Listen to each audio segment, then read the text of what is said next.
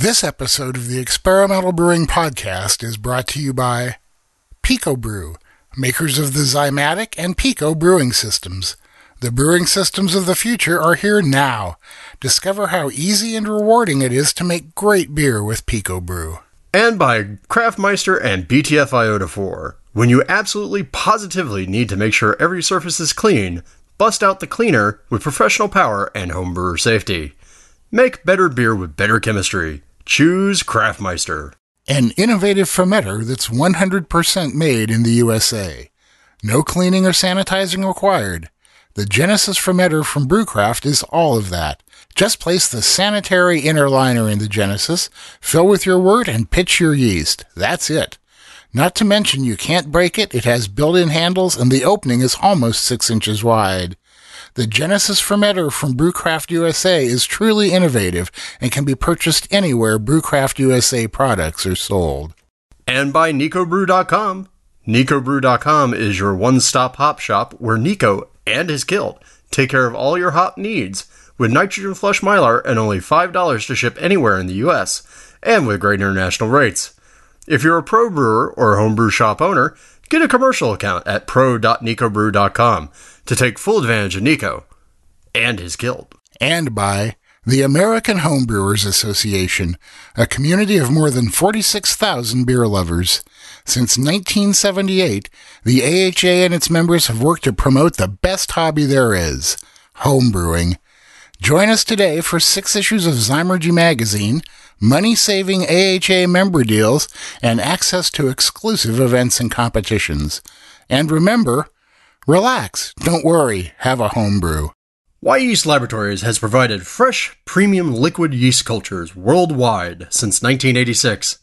Choose from our product collection of ale, lager, German wheat, Belgian ale, wine, malolactic, or wild and sour strains for your next fermentation creation.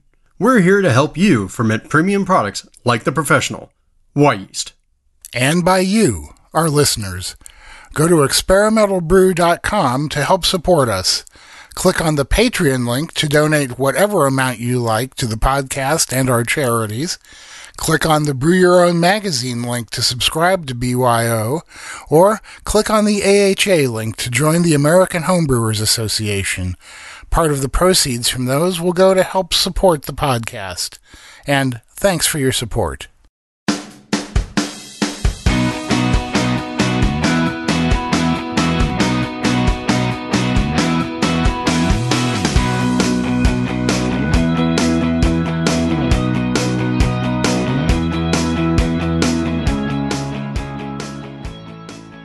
Hey, everybody. Welcome to Experimental Brewing with Denny and Drew. I'm Denny Conn. And I'm Drew Beechum. We're the authors of Experimental Homebrewing, Mad Science in the Pursuit of Great Beer, and the forthcoming Homebrew All Stars. In fact, it's so forthcoming that by the time this podcast airs, you should be able to get this thing on Amazon, Barnes and Noble, and anywhere else. Uh, you can you can actually pre-order it right now, and you'll have it in your hands right about the first of May. Woohoo! All right. So now between the two of us, we have nearly 40 years of homebrewing experience and about two years worth of shilling books.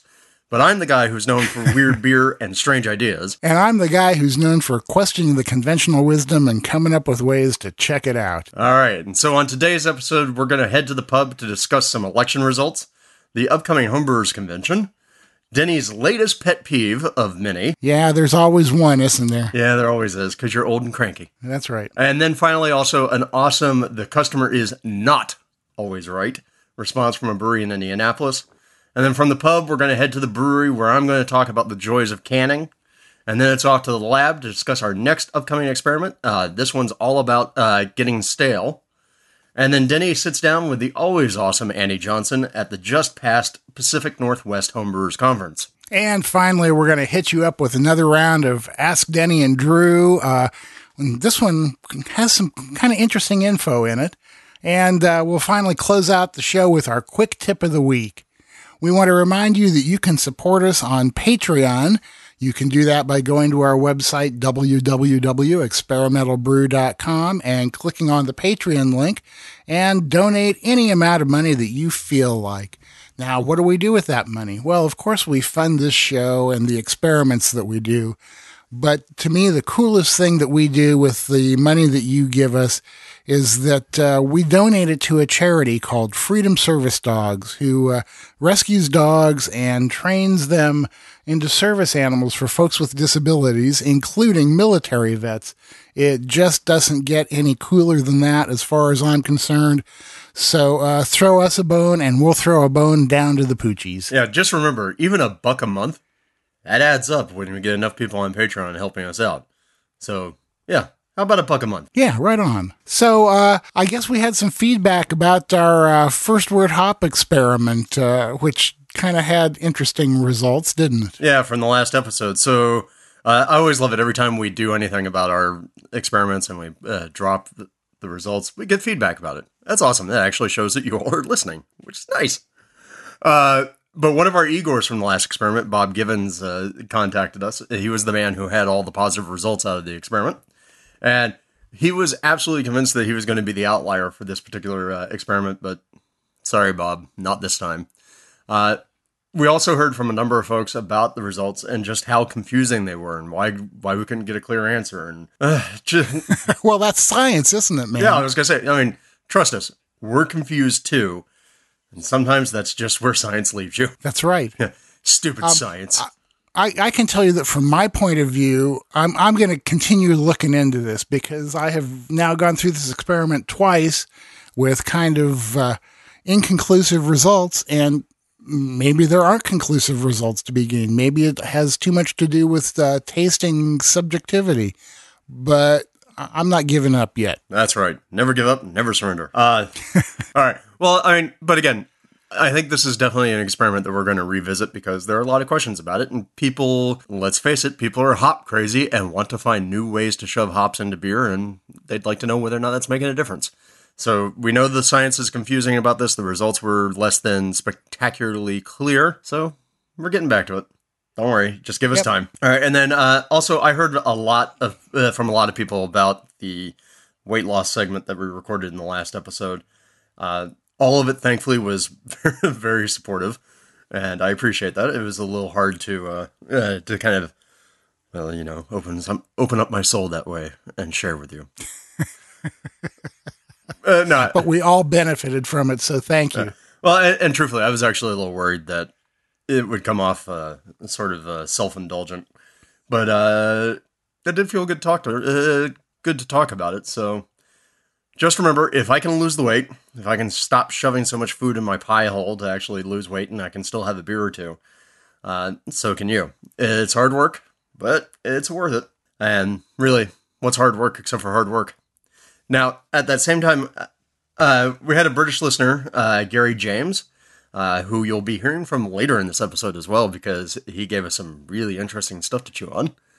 Uh, he wrote in with a piece of uh, cross promotion that I totally, totally forgot that I wanted to talk about when I was talking about the weight loss, and that was session beer and weight loss. And to quote uh, Gary, he says, It struck me there was a link between this and your session beer topic, which I very much enjoyed, by the way. Just as Drew said, we need to make smart food choices, we can also make smart beer choices. A glass of tasty 4.5% beer is going to be less caloric than the same volume of 10.5% beer. It's as simple as that. And you know what? Gary's absolutely right, as the Brits usually are about session beer. Uh, ethanol quantity is probably the most important piece of beer calorie consumption, and it's the most important thing about the damn weight control. So there you go. Another reason to brew your session beers. There, yeah, really, man. Uh, less alcohol equals less calories equals less weight equals Denny should give it a try. Yeah, yeah. By the way, can I say, uh, guys, I've been pre- uh, prepping a second round of uh, session beer recipes to share with everybody because hey, session beer, session beer day may be in the past, but it's always time for a good session beer. And yeah, so I asked Denny, "Hey, Denny, you got another session beer recipe?" And he's like, "I don't think so." You- But I found one, you didn't did I? find one, but I mean, seriously, it's like I, you gave me one, and then the second one had to be a, a, a spelunking edition. Come on, buddy. Yeah, well, that's that's true, man. I just do not brew a lot of those, uh, and that is something I hope to change. Uh, like I said, I'm getting back to work on my American mild, so we'll see how that goes. Uh, the goes to 11 Zymatic will be playing a large part in developing that recipe. There you go. So, uh, I guess I guess we've kind of like uh, chatted about nothing for long enough. Maybe it's time to uh, head to the pub for a beer now. I think so. All right, we'll be right back from the Experimental Brewing Pub with the Beer Life.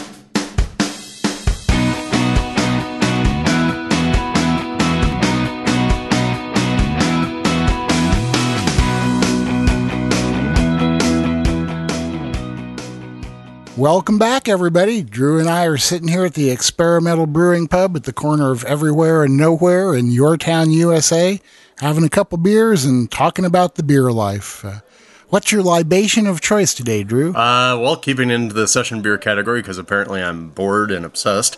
Uh, I'm drinking a Timothy Taylor Bolt Maker, which was until recently their best bitter, but they uh, renamed it. Uh, Timothy Taylor is probably most famous for making Landlord bitter, uh, which is right. That's what I yeah, know. super famous, super awesome.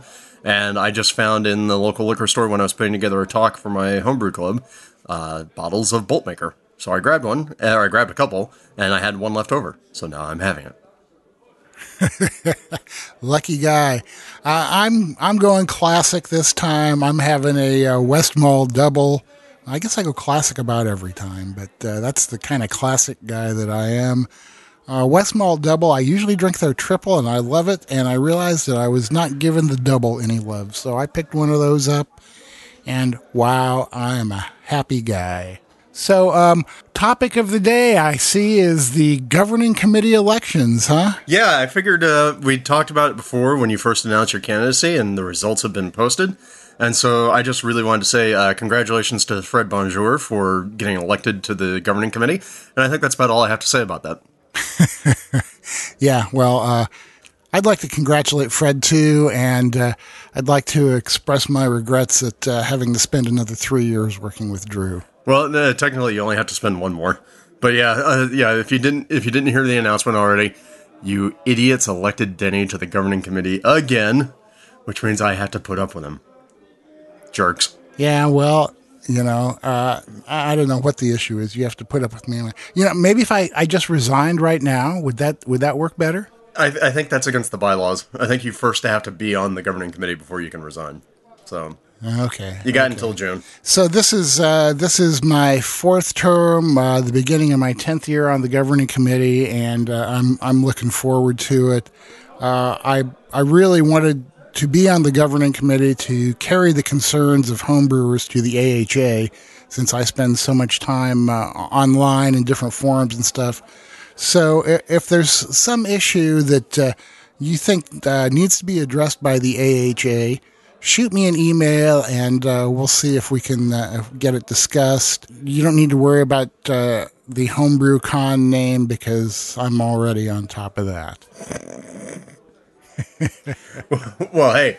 So speaking of HomebrewCon, yes, as much as I think actually the fact that the name irritates you just means I'm going to just start using it just out of spite. so you know, uh, HomebrewCon is happening in Baltimore, and HomebrewCon is a great time. Uh, registration is open for HomebrewCon right now. I think they're still open to all levels. Uh, HomebrewCon is the American Homebrewers Association Homebrewers Convention. Uh, where you dates? and I, uh, June 9th through what June 11th. That sounds about June right. 9th is the June 9th is the important date. That's when it starts. But it's a great uh, weekend long party and seminars galore. If you're crazy and silly and you want to hear Denny and I uh, speaking live, you can actually catch us. We speak twice at the show. Uh, there is a giant vendor hall full of all sorts of gear and swag that you kind of want to, you know, get your grubby little hands on, including a chance to explore new ingredients. There's a big pro brewers night where all the professional breweries in the area show up and pour beer, and you get to have a sampling.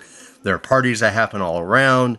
There's club night, which is arguably the most fun thing that you could possibly do. You know, 40 to 50 homebrew clubs all in a giant room, all dressed up crazy with giant booths pouring a metric ton of beer, which is just a really awesome thing to see all the homebrew that's available and all the crazy ideas that people come up with.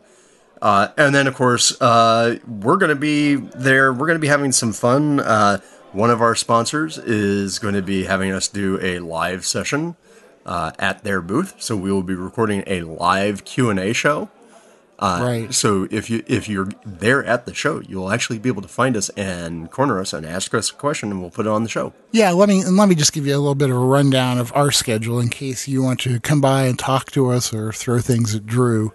Um, we are going to be giving a seminar on Thursday afternoon at two and Saturday afternoon at two.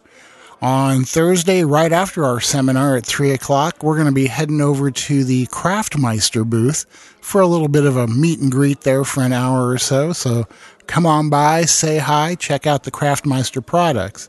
On Friday afternoon at a yet to be determined time, we will be recording a live Q&A podcast from the Brewcraft booth on the trade show floor.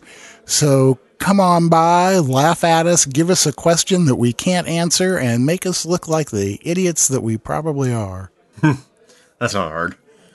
but no. Uh, and hey, you know the other thing is uh, there are little meets and meet and greets that are happening all the time. But you know if there's enough interest, uh, maybe we have a podcast meetup uh, at a local bar right nearby, and uh, everybody can come have a pint with us. Yeah, that'd be really cool. Right? Yeah, and if you're interested in that, let us know. Yeah, and and just uh, keep watching the website for info about it too. So okay, so now now I get to go into get off my lawn mode, right? Rant, uh, rant at the moon. Go away, old man. Yeah, well, and I have to admit that what really got me thinking about this latest pet peeve was something that uh, that Annie Johnson said. I guess I guess this is going to be me and Annie Day here. Annie had said something to me and also posted on Facebook about the adjective used to be to describe a lot of the new Northeast style IPAs that are coming out, and that word is juicy. I uh, I posted on the AHA forum that I, you know, I, I kind of have an issue with that word. Uh, being an ex English major and being old and crotchety, I just feel like it, it's a really imprecise word that says nothing. You know, a, a raspberry is juicy. I'm trying to figure out how a beer can be juicy. I think I know what people are getting at by it, but to me, the issue is that language needs to actually communicate something, and saying a beer is juicy doesn't communicate anything to me. Now, and just to be honest, I'm the same guy who will describe a beer as flabby and expect that that does make sense. So um, I- I'm going to be receiving no points for consistency here, but I, I really. I really think that juicy either needs to go away when you're talking about beer or that somehow it needs to be defined in a common way so that we all know what the hell a juicy beer is. Does that make any sense? Yeah, but I think we really should have uh, titled this part of the episode, you know, "Old Man Rants at Moon," Uh, because I, I mean, look, I, I'm I'm the guy who, whenever I teach judges for the BJCP class, uh, one of the things I I always uh, bang my uh, bang my head on or bang the desk on, I guess, is to use uh, words descriptively. You know, to uh, to generate descriptions. I think so much like the BJCP training, for instance, is all focused on find a flaw, find a flaw, find a flaw, instead of actually describing the beer. And so, what I always tell people is use language that in uh, evokes a sensation. And so, if, for instance, you taste a beer and you taste Hawaiian fruit punch in it, say you taste Hawaiian fruit punch because that is actually an evocative image. Yeah, it, it translates something better, I think, than saying, oh, this is fruity. My beef with juicy is that juicy is almost too generic. I, I'm fine with people using it as a descriptor, but yeah, give me more. Yeah, it's like, yeah, juicy like a ripe orange. Yeah, uh, because I mean, that's entirely what they're going for, right? You know, they're like, look, this is all, you know, like orange juice. I mean, What, literally. what about though when people talk about a beer that has a juicy aroma? Because I have seen that more times than I like to think about. I usually just forgive people and assume that they mean this. ta uh, this smells like fresh squeezed juice. Okay. Uh, I mean, it's Well- it's imperfect. It's imperfect use of language. Yes, I totally get it. But you know what? That's what happens with language. It gets imperfect and drifts. yeah, I, I know. And in the meantime, get off my lawn. Yeah. Old man Rancid Moon unsuccessfully. Okay. Uh, last time uh, around, we talked about uh, pink washing that was going on. Today, we have kind of the opposite of that, and I just love this story. Uh, run it down there, Drew. Yeah, all right. So, Blackacre Brewing Company uh, owner Jordan Gleason uh, sort of went massively viral on Facebook last week because he, or actually this week, sorry, he wrote a piece that was in defense of his employees because basically he had a patron who came to the brewery, to the brewery tap room, and uh, demanded service a couple times, and he actually got kicked out because he was making uh, sexist comments to uh, the owner's employees. And despite the ban, the guy kept kind of coming back, coming back, coming back, and finally demanded that he be allowed to talk to Gleason, the owner. And uh, Jordan is not a you know old crotchety owner guy. He is uh, younger than Denny and I by far, and he basically the old uh, the old guy who was kicked out said, "Yeah, oh well, you know, you should forgive me. You should allow me to come in because I mean, hey, look, we're men, and you know, you know how men are, and blah blah blah blah blah, and and these are just women." Uh, yeah, uh, Gleason uh, Gleason said, uh, let's see, what did he say? Uh, I sat with him for a few minutes as he explained that what he said, uh, and he had said that uh, he liked looking at their tits while they washed dishes and their asses while they were pouring drinks, is what the old man had said. And so Jordan said, I sat with him for a few minutes as he explained that what he had said would have been okay 20 years ago, and that was just some off color remarks. He told me he'd apologized and they guessed my servers were too sensitive. He then told me that, yeah, he then told me that if he, what he had said was a problem, then I should tell them not to wear low cut shirts and that I should face the dishwashing uh, sink away from customers. But since he apologized, he should be allowed to drink in my establishment because he lives in the neighborhood and will bring in business. I told him flatly that wasn't happening and that what he said to those ladies was incredibly offensive. The simple fact that he couldn't understand that just because they were working didn't mean they deserved his disrespectful language. That these ladies were part of my family and were human beings that deserved respect. They aren't objects and they certainly shouldn't have to wear different clothes because he can't be bothered with showing them any decency or respect. But we're men and they're females. Is cleavage just not a thing anymore? Uh, the old man said. I told him, yeah, buddy, it's not, and I won't be changing my mind about having him served. He threatened bad publicity. I told him I didn't care, and he left. So, and it, and the rant goes on for a little while longer, and boy, did this blow up on Facebook. It had well over seventeen thousand shares in like a day.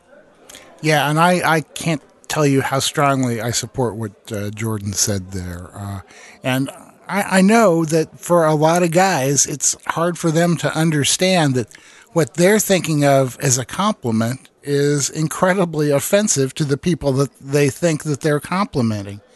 Um, and as Jordan kind of said, dude, things aren't like that anymore. Get over it and learn to get it together. Uh, Well, I, yeah, go ahead. I mean, look, I mean, I'm I'm the young hippie here, but I, I will say, I just, it's like, look, seriously, just how many of the world's problems would go away if we all just decided to respect the fact that other people are human beings and have feelings and have hopes and dreams and desires and don't be a shit. Yeah, well, and you know, and the other thing is, uh, if those women were your daughter or your mother, would uh, would you want people saying that stuff to them?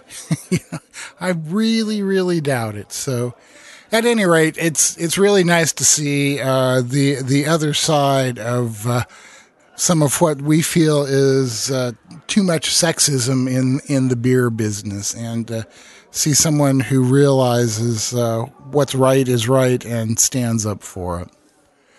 So, uh, I think it's about time to head over to the brewery. I do. I think it's time to get back to uh, beer, beer, beer. Alrighty, so we're gonna finish our beers here. We're gonna get our cans over to the brewery and talk about canning.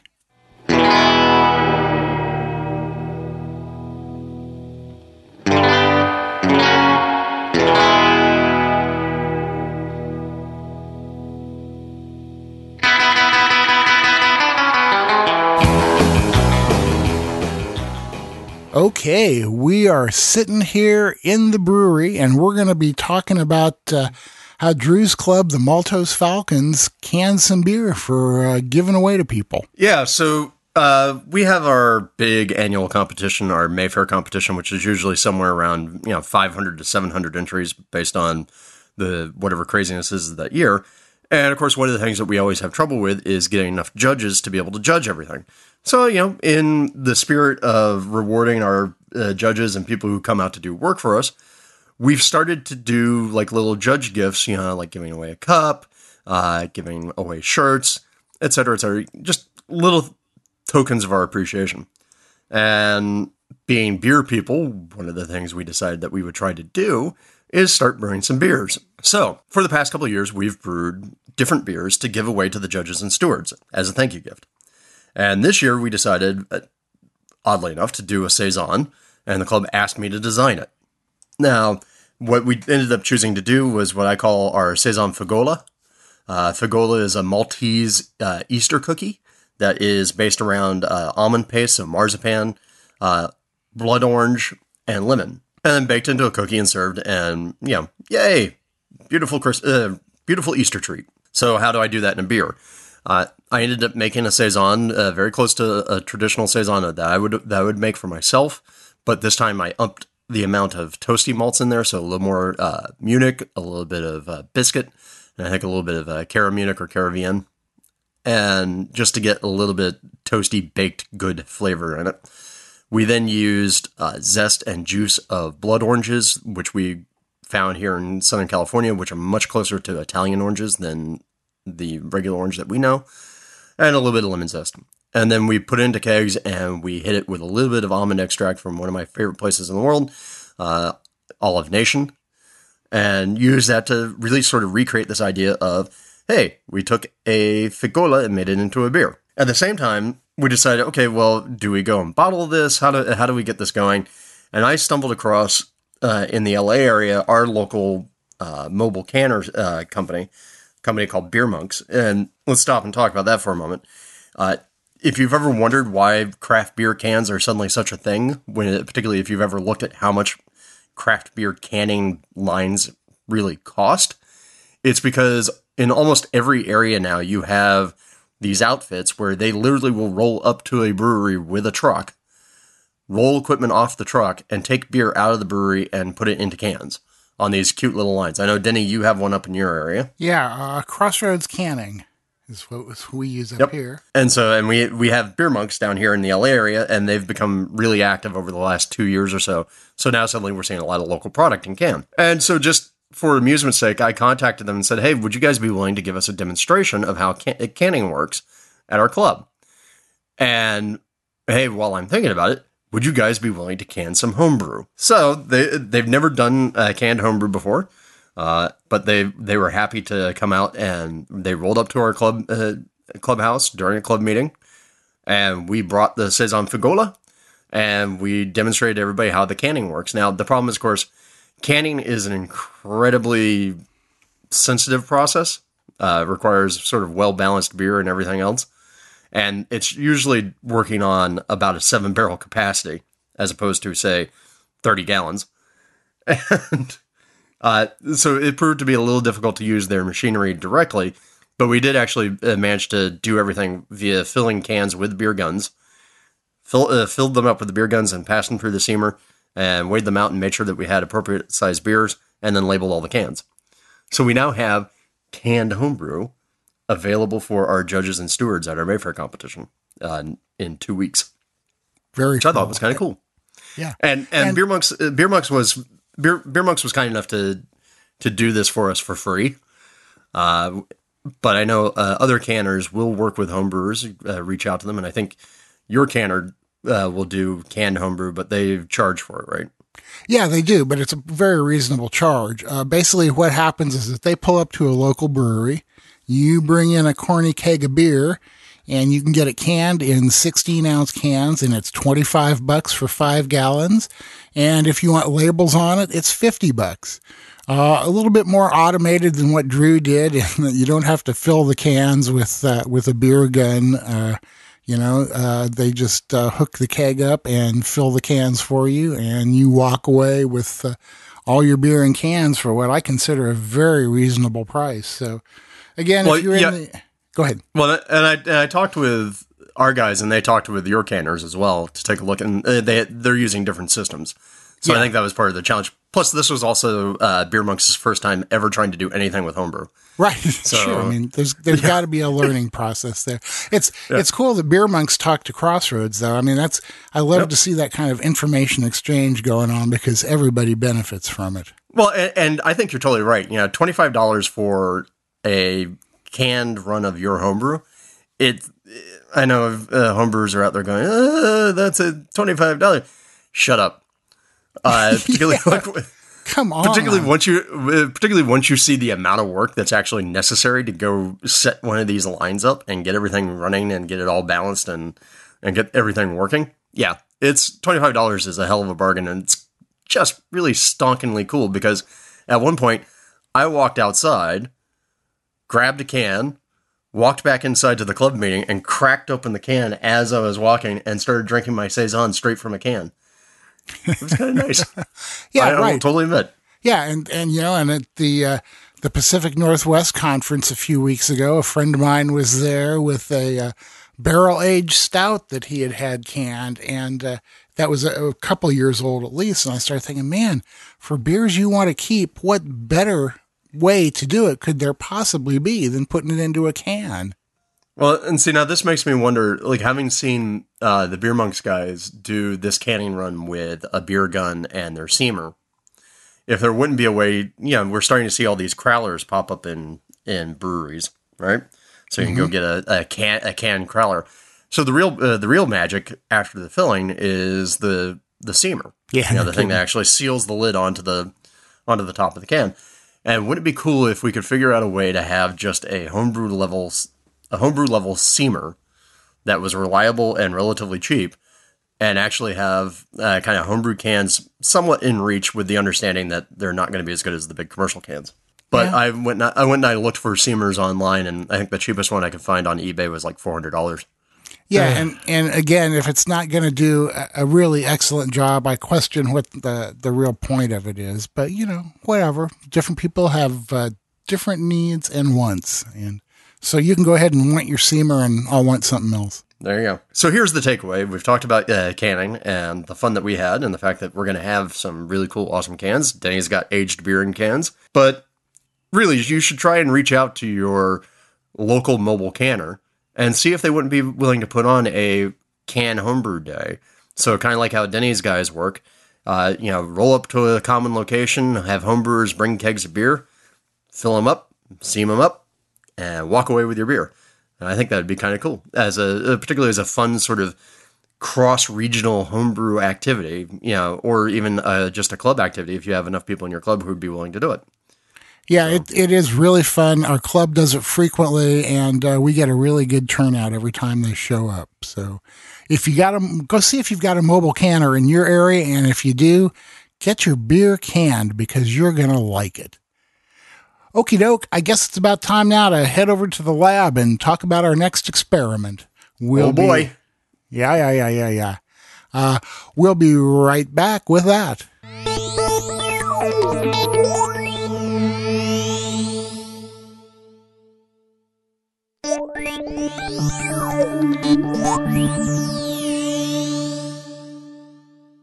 All right, boys and girls, you heard the Jacob's ladder going. You heard all the weird sciencey music. That means it's time to get down to science here in the lab at Casa Verdes Estates. Uh, and today we're going to talk our next experiment that we're setting up.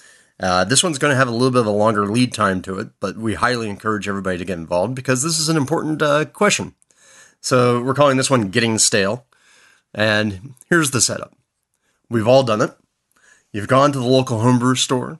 You're all excited about your next batch of beer, whatever it's going to be. You know, your your fancy double IPA, your rye IPA, your wheat beer, your New England IPA full of haze, your you know whatever sort of other variant of IPA that you can think of. Because let's face it, you're a homebrewer, it's probably an IPA. Uh, but you go, you grind your grains there at the shop because you don't have a mill at home. Uh, you put them in a paper sack, roll up that paper sack, maybe uh, seal it up with some tape. Go home, put the sack down in the brewery, and then life happens. Maybe work slams you with uh, too much work. Your boss is sitting on you, going, "Oh, we need this done now! Emergency! Emergency!" Uh, your kids fall ill, you fall ill, your guts fall out. The world decides to throw a crappy buffet, and you're the guest of honor. Whatever it is, your brew day, your brew intentions go by the wayside. Your brew day goes by the wayside, and it's a month later, and there's that bag of crushed malt still sitting in the brewery, moldering away.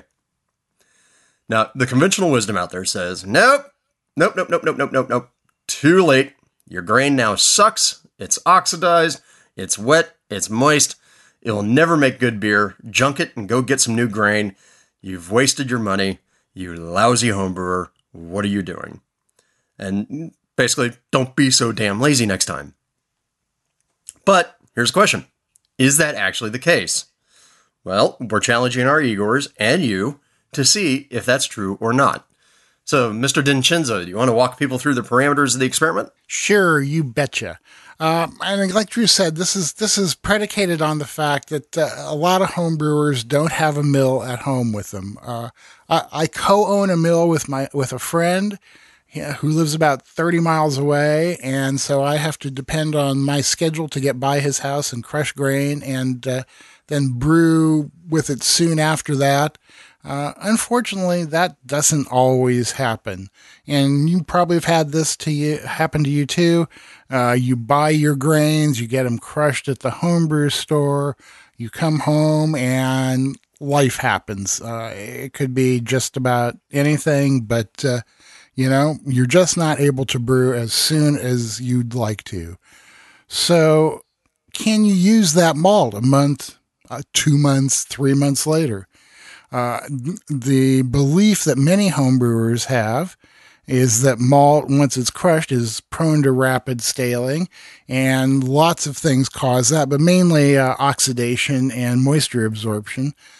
But really, the question is how long is too long? How long can you wait? At what point do you throw out the malt, throw up your hands, and say, okay, I wasted my money, let's move on and do something else? Um, I'll, I'll, tell you my own story at, at, the end. So, but, but, this experiment was proposed by uh, our listener Jason Click. And the question is Does cracked malt that's been left to sit for a month produce a noticeably different beer than freshly cracked malt? The hypothesis that we're working with is that there will be a qualitative, noticeable difference between the beer produced with the freshly cracked malt and aged cracked malt, with the pre cracked malt batch showing worse quality. Okay? So, we're using the experimental wheat recipe to do this, um, which, uh, you know, I, I don't think the fact that it's wheat malt rather than barley malt will skew the results. Uh, we'll just assume that's the case. So, you need to. Uh, plan to brew two sessions, so plan ahead. You buy two batches worth of malt for the target recipe. You crush one batch a month ahead of the brew day. Crush the other batch on brew day. Brew these beers as close together as possible so you can uh, eliminate any as many variables as possible. And be sure to note any difference between the two brews in terms of uh, gravity, clarity, color, efficiency. Part of the theory is that uh, the stale malt will produce a darker, less clear beer, and you might not get uh, conversion efficiency as high as you would otherwise. And also, note the weather that you were having during the storage time, the temperatures, uh, whether it was humid, raining, or snowing. And that's that's pretty much it. Now, I, I, let me tell you, this happens to me more frequently than I care to think about. And I, am in that situation right now. I crushed a batch of malt about a, uh, oh, about a week and a half ago, uh, with the best of intentions to uh, brew the next day. And that malt is still sitting, waiting for me to use it. And hopefully I'll get to it next week. Uh, when I crush my malt, I put it into a paper bag, kind of fold up the top, tape it shut. So that's that's how I store my malt. Uh, I, I, don't know if that uh, will leach moisture out of it and keep it dry, or gain moisture and put it into the malt. Worst case example was uh, A number of years ago, I had crushed the malt to brew a German Pilsner, a bunch of uh, best Pils malt, and I ended up with a fairly serious medical problem that uh, kept me unable to brew for probably about six months. Uh, realizing that I wasn't going to be able to brew, I stuck that uh, malt that, that was in my paper bag inside of a uh, trash bag, taped it all up uh, securely, tossed it into the closet in my guest room, which was cool and dry, and let it sit there for six months.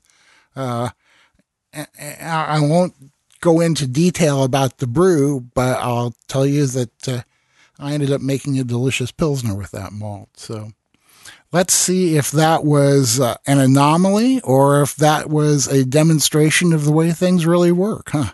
Indeed. Well, and I wanted to say uh, one thing about the recipe. So uh, we went back and forth with the Igors about what sort of beer to do. And one of the concerns that we had from the Igors was, well, you know, look, if I'm intentionally making, you know, two to five to however many gallons of bad beer, well, I don't really want to do that, you know, because, hey, that's time and potentially bad beer. So part of the reason to choose to do the wheat beer is one, I think wheat will be more susceptible to the uh, to the oxidation uh, due to protein levels. But I also think uh, a wheat beer is eminently more rescuable. So one of the uh, new notions that we're adding to some of the experiments is okay, I've made bad beer. Now what? Uh, and basically, with the with the wheat beer, wheat beer is really super easy to uh, rescue. I learned this trick a long time ago from one of my mentors in the brewing world, uh, MB Raines, and uh, MB taught me there is very little that fruit won't help you cover up uh, particularly with a wheat beer. So if you do this recipe and end up with say five gallons of an less than ideal American wheat beer, then guess what? You now have a perfect base for five gallons of American fruited wheat beer or American coffee wheat beer or American something else wheat beer, and your guests will never know the difference. As if as if having a wheat beer wasn't bad enough, now you're going to put fruit in it too. Hey, Man. you know, some of us actually like wheat beer. Well, I'm sorry for you, but I okay. I, I I admit that that's true. Some people do. Yeah.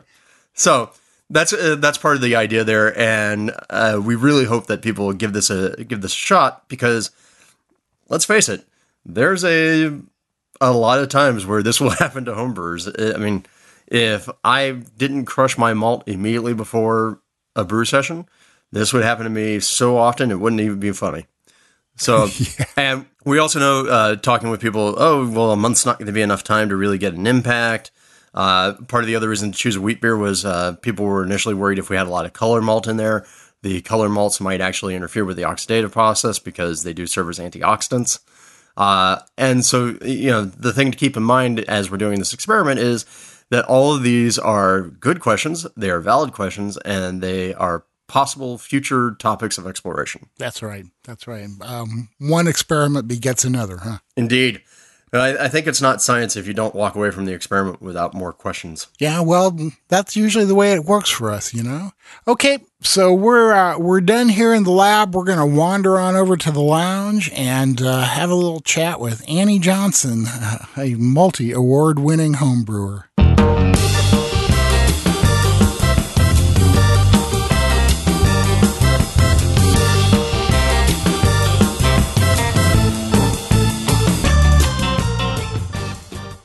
Right, welcome everybody to the lounge here at Experimental Brewing.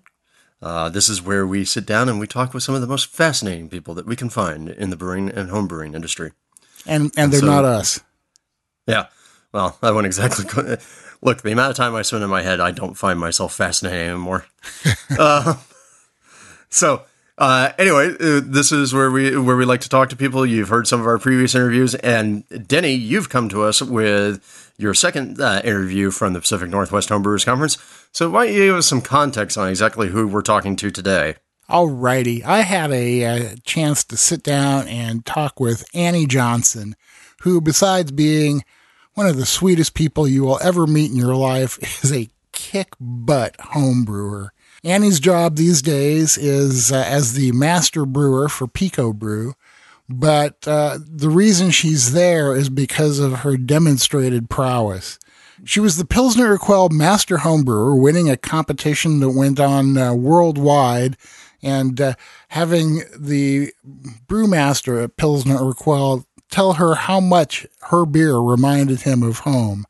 In addition, Annie was also the AHA Homebrewer of the Year and with a beer style that will really uh, surprise you. Uh, it's a great story. So kick back, uh, grab yourself a beer, relax, and listen to Annie tell you how it is. Hey, everybody, this is Denny, and I am sitting here at the Pacific Northwest Homebrew Conference, the inaugural one, with Annie Johnson, who we're going to talk to about her brewing and lagers and all that kind of good stuff. Hiya! Hi! Thanks for taking the time to do this. Oh, thanks for asking me. Oh, Thank you. My pleasure, my pleasure. So, uh, tell us a little bit about yourself and your brewing history. Well, I, I started in 1998. Um, I w- used to work for a concert promoter named Bill Graham. I'll turn the Wayback Machine. oh, I know Bill Graham. yeah, he was a great guy. And we did a show up in Humboldt County, right on the river. So when it was over, they'd give us this big fat wad of cash because it was one of those businesses. Yeah. and we go over to Fort Bragg to decompress. So I walked by a homebrew shop and I saw this kid. I thought, I got this money. I, mean, I get it. I think I spent 50 bucks. So I got, you know, the plastic pail and a glass carboy and all the, the bottling equipment. And then I went home and I, I started brewing with my friend Rosie, my best friend, and her husband, Josh and we would brew on the weekends. And we're big football fans and Oakland sports fans, so all of our beers were named after Raiders and Oakland Athletics players. They were they weren't that good. I think our first one was the Tim Brown Ale because we were big Tim Brown fans, but. Um, they got better. Then Rosie moved about a year later. So she, because the kit I originally bought for her as a birthday gift, took it with her and it was probably a month later I got it back in the mail and this big box of beer because she had moved to Delaware.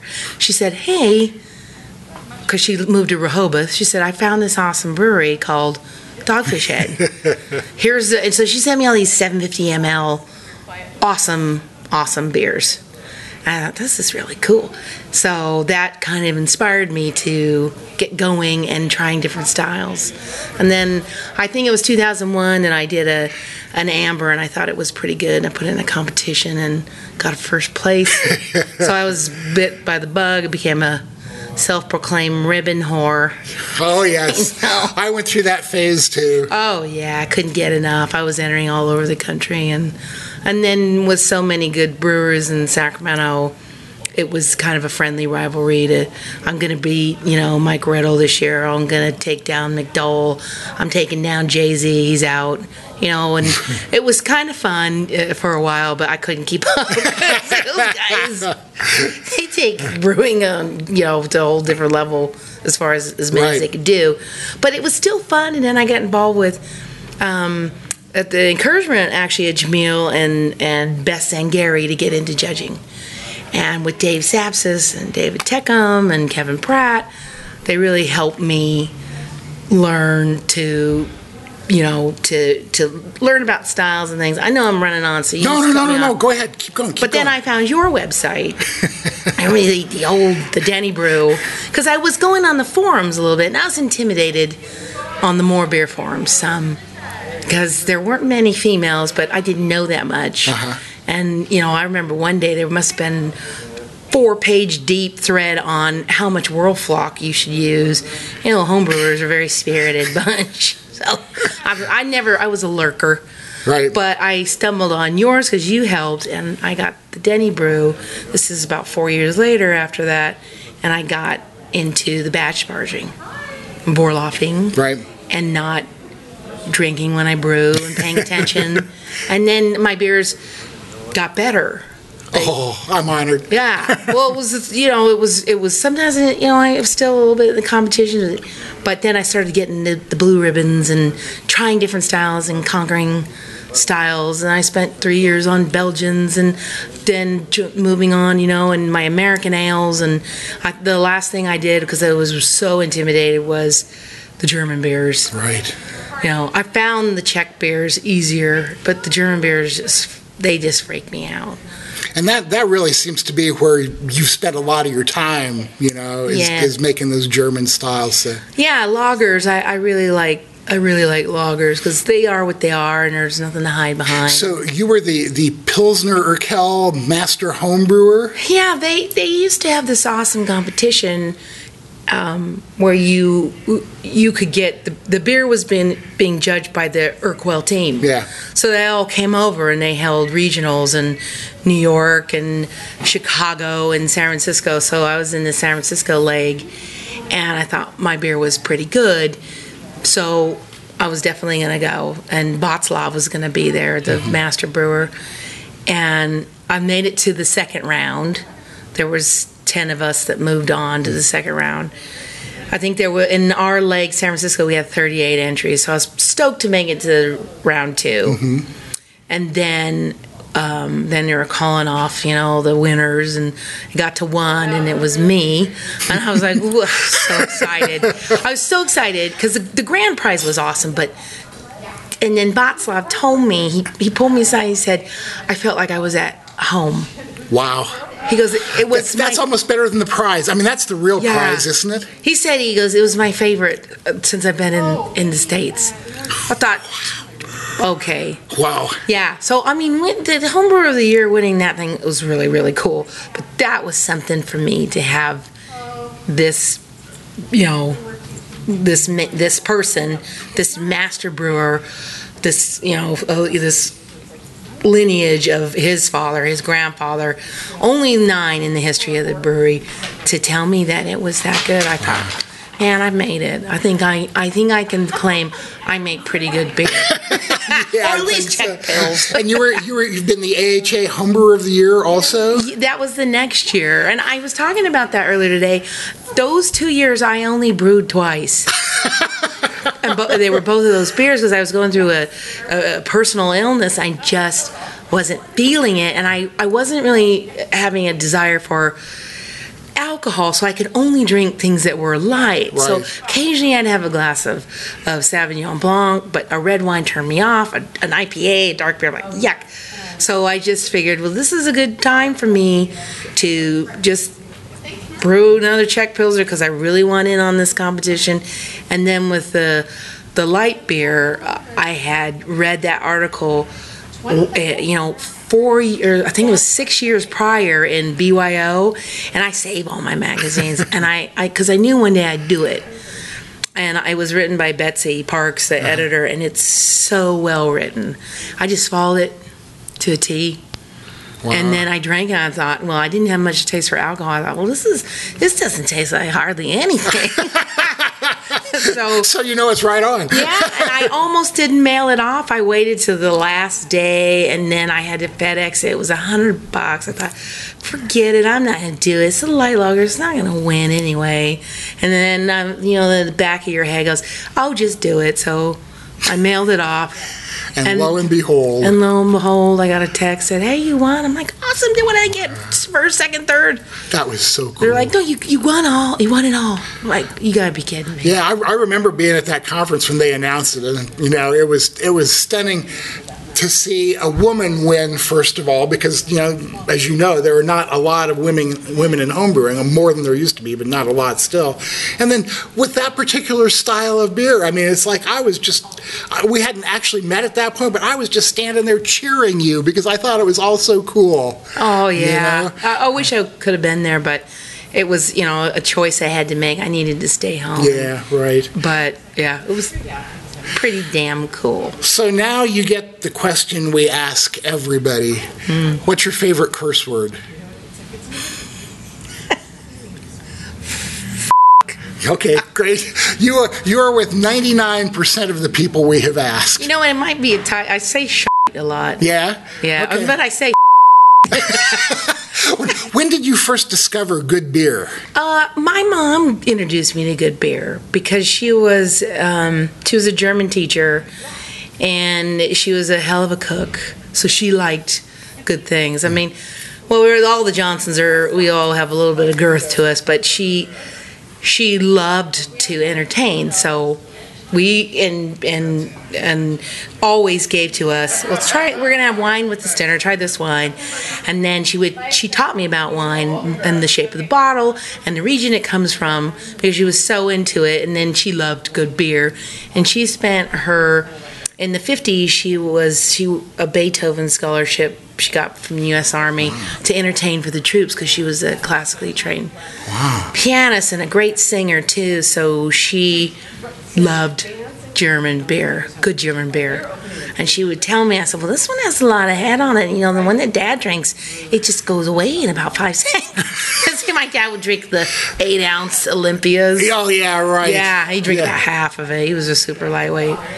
But she says, you know, your father doesn't like. He does. He likes the cheap stuff. so, and so I think my first beers that I loved were German beers. I've always loved German beers. My first craft beer that I couldn't get enough of was Redhook, and this was in 90, 91. The ESB, I mm-hmm. loved it. Yeah. And I couldn't get into Sierra Nevada, which was weird for me because I'm from a town 30 miles north. And everybody, well, you gotta try this. And it was, it smelled like bad cheese to me or something. I couldn't get into it. But they had a porter that they came out with, which Right. I really liked. And then I started to move on a little bit. And then I got my first taste of Jamaica Red. And I was hooked on that one. I thought that, and that's probably outside of lagers, the American Red Ale or the California Yeah. Red, because they're very covetous. That was my favorite, especially the Jamaica Red. I love that beer. It's So, so, good. is that your favorite style to brew also? That's my house beer. So Is if it? you ever visit me, I will always have my amber. I will always have my amber on Oh, Okay, tap. well, great. I'll That's the one I learned how to um, batch sparge with. Oh, cool. And Vorlauf. cool. I guess I better try that one of these days. Yeah, So- it's good. It's more on the malty. So, omitting the word balance, describe your brewing philosophy. Down here it would be, I don't know about over there. Gee, I probably would have never used balanced. Oh, yeah, again, you're the only one who wouldn't have done that. no, my my brewing philosophy. Uh, very, Um, very brief. y- nail that house beer. Pick a style and know it inside and out. Be able to brew it without calling on the recipe. Hone your techniques. Read. Brew it over and over again. Brew it over over. Brew. re- Research. Brew. Rinse. Repeat. I like that. Yeah, I and, like and that. because then you will get a process down, right. and you can move to the next style. Yep, I've, I've really found that to be true Yeah. to myself too. So, which beer do you find yourself longing to drink? all the time. Yeah. What's that? Unpasteurized, unfiltered uh, Pilsner Quell. It's so good. I said earlier today, it's, pardon my French, it's just oh, fing delicious. It's so good. It's such a good beer. That's great. But I want it. I crave it. yeah, that's, And I think about when am I going to get back there because I want some more. and you can only get it there. You can only get it there, and they, they, they, the brewery actually takes it and they put it in a tank. It looks like a milk truck. Wow. And they take it to special houses, beer houses around the Czech Republic, and they put that truck in the middle of the road, hook up the hoses, and fill up tanks in the beer house. So they call it tank beer. Wow. It's amazing. Wow, It's that's- amazing. It's- remarkable. It's, so good, and they really have a knack for pouring the right beer. So, what's the most unusual beery thing you've done? Like either brewing or drinking while you run naked down the street, or You mean maybe the weirdest beer? well, just the most unusual thing you've done related to beer, whether it's brewing or drinking or an event or. Gee whiz. I'll tell you what, with the the young interns at work, lately we've had this thing where we go out and do shotgunning in the parking lot. I'm, I'm going to be 51 in a month, so I'm, and I and I always get second place. There's one kid I can't beat, but I'm like beating all the other kids. I'm like amateurs, but uh, you know. Well, if it's any consolation to you, by the time you get to be my age, you won't even remember 51 anymore. No. Okay, so next question. What common wisdom brewing practice do you think is wrong or overinflated? That's a good one. Um, can we come back to that one? Sure, of course. If you want to think about it for a while, not a problem. Uh, what what interesting discovery have you made when you're brewing that you think people don't pay enough attention to? Oh, it's definitely. Um, well, the one thing that they I recommend is just not drinking when you brew, because you you you pay less attention. Mm-hmm. Your you know your your Oh, yeah. processes go Yeah, away, and you, that's when you end up with cinnamon in an IPA. it seemed like a good idea at the time. yeah. I mean, I, I- agree. I only drink when I'm brewing, like when I'm like at some sort of brewing event or something Yeah. like that. And at that point, I just kind of write off the beer. It's going to be whatever it's going to be, Yeah. and you know, I don't worry about it. So, um, so. Do you have any favorite ingredients, you know, stuff that you turn to that you know you're going to get like the result you like out of it? I no. I mean, I well, I've been br- branching out some now and brewing with herbs Oh, interesting. and yeah, and some spices. I mean, I I I love Pilsner malt. I won't not have some, and I like Munich malt too. You know, Do you have a favorite brand of Pilsner? um, Um, I love the the Weyermann. I know I'm saying Weyermann wrong. I guess it's Weyermann now. But Yeah, well, it's okay. I'm, I'm not German. You're closer than I am. And I, but I'm really enjoying the Weyermann, Oh, great. the m- malts. I just had a chance to brew with some of their Barke Pils malt the other day. I did too. I think it's great. Do I you haven't, like I, it? I, haven't tried the beer yet. I just brewed with it like last Thursday, so it's Yeah. fermenting away right now. I think it- I've used it in a in a pilsner, and I've used it in a saison, and I did a side by side with the saison. yeah, Um, and I think it's it's got a little bit more depth to it. right. That's what I've heard. so- Yeah, it's got it's wonderful. yeah, I, I did a German Pils, you know, just Yeah. just nothing but uh, but the Barke Pils and Hallertau Hersbrucker, and I'm really interested to see how that's going to come out. Yeah. I'm looking forward to it. So, uh, what do you think is something that more people should? What kind of beer should people drink more of or get into more? Is there a particular think style? people should should um, no. I don't like to tell people what to have, but I wish that people would try beers that weren't so, um, or get more into beers that were not so alcoholic. Mm-hmm. I'm not big on the ten percenters unless it's a real treat, like a Belgian dark, you Right, know, or something yeah. like that.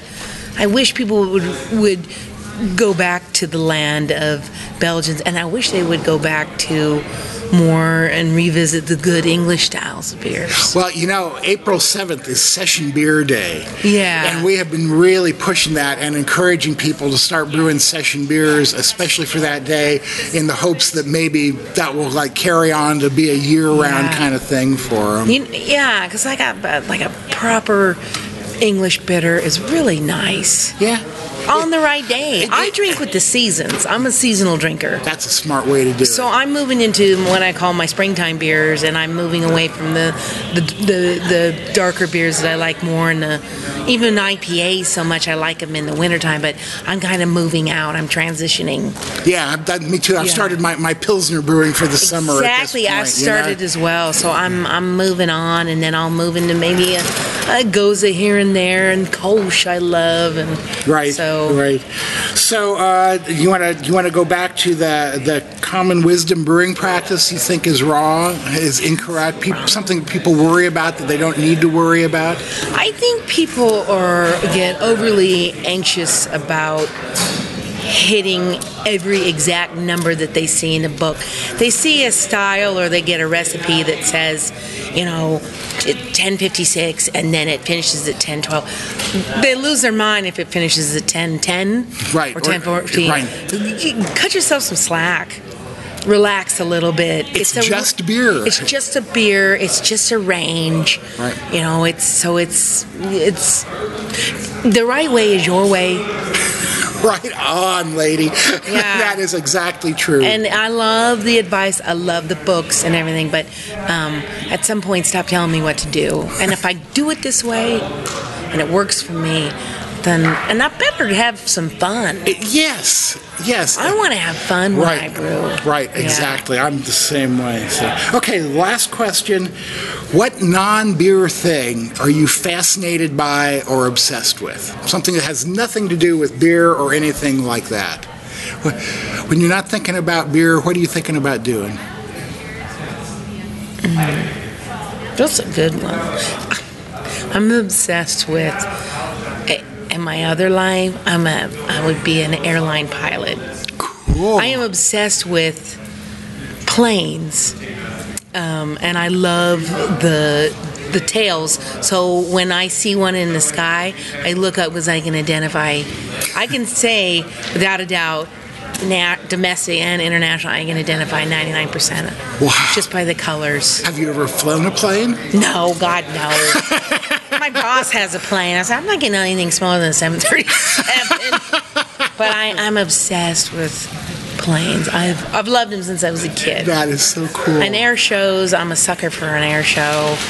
And I bet these commercial airline pilots, and I just think it's it's fascinating. I watch the wings bend and move as it takes off, and I know exactly when we're leveling out so we can pressurize. I know because I fly Southwest all the time. I know the codes and the dings, and I know Wow. things, and I know when something's not right. that must be scary. It is not a great feeling. Only once did that happen when something wasn't right, but it, you know it all worked out fine. But it doesn't usually take you an hour and a half to fly from Seattle to Portland, so I knew something was wrong. And I was we're not supposed to go to Portland. We're supposed to go to Phoenix.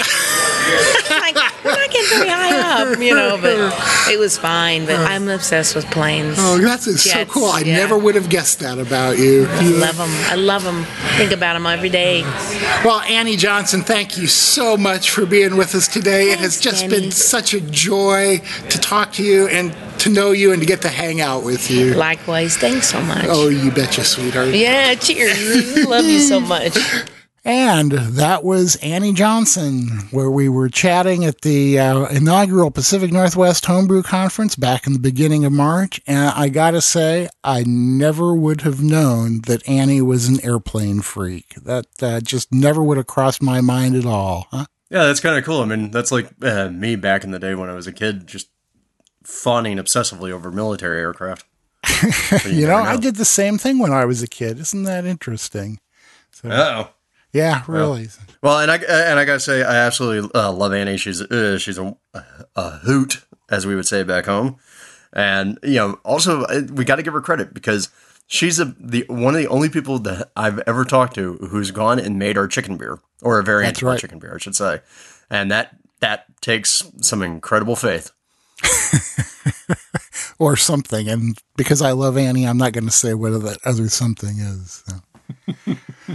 Alrighty, we have reached the point in the program where we try and see if we're smart enough to answer your questions. It's just about time. It's just about time. Don't you think it's about time? We talked about beer. Okay, this is part where everybody sings beer, beer, beer, beer. Beer, beer, beer, beer. Beer, beer, beer, beer. Uh, yes, it's question and answer time with Denny and Drew.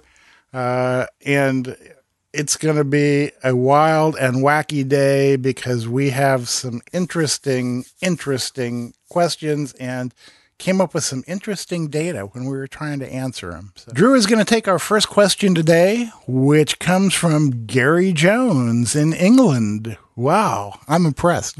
Go for it, Drew. Well, yeah. So, well, Gary was the one who uh, had the previous comment about uh, session beer and weight loss uh, all the way back there at the beginning of the show, if you can remember back that long ago. Uh, and he wrote in, and God, I love the fact that this question actually made me stop and think. Uh, so, he writes I have been experimenting with session beer brewing, and I have a question. One of the keys to a nice session beer is to get some body and mouthfeel into the beer. I have a batch of Drew's Oat Mild in the fermenter at the moment to try. Awesome. Love that beer. But I read on a forum post recently that dry hopping session beers can strip them of some of their body because the process reintroduces some diastatic enzymes to the beer. Have you heard of this? Is there any evidence for it? And if so, what's the scientific basis for diastatic activity being introduced or prompted by dry hopping? All right. Now, this question was awesome because Gary sent this in to us uh, earlier this week. And when I read it, my I had that knee jerk reaction that you know tend to do because you know it's like oh I've read a lot of things about homebrewing I know the answers to all this sort of stuff and my immediate answer was what no there's no way that's a thing Yeah, I had the same reaction. yeah and so we actually uh, we asked Gary from for some additional information and he gave us the homebrew shop uh, column that that he found this information in and so even after reading that I was like no homebrew shop's spreading bad bad information bad homebrew shops, bad homebrew shops. Um, and it literally did go that way. And I think Denny was in on that train as well That's right. until right. just recently. So uh, we uh, we started to do some research because I wanted to. Uh, we want to make sure that when we're giving you guys answers, if it's not something that we're one hundred twenty percent sure of, and particularly if it's something that makes us stop and have that reaction of "huh, huh, no," uh, that we do actually have some foundation for what we're talking about. So, And I think I think went. this is a, a, a good point to give a, a a big shout out to Jared Runyon at Brewcraft who uh, actually turned us on to some of the info that we're going to be sharing with you guys today. Yeah, so we, we reached out because you know this is one of the great things that that we can do is if we have enough lead time, we can reach out to a lot of the people that we know and say, uh, "Hey, does anybody know anything about this? Have you heard anything about this? Particularly on something as weird as this." And so, as we started to do research, one of the things that Jared pulled up was a paper from the Institute of Brewing, Brewing Research Scheme in 1941, February of 1941, from a uh, British scienti- uh, scientific journal. The diastatic activity of hops, together with a note of maltase in hops. So- and we went, huh? Yeah. So it turns out that there is actually something here, and it's kind of cool.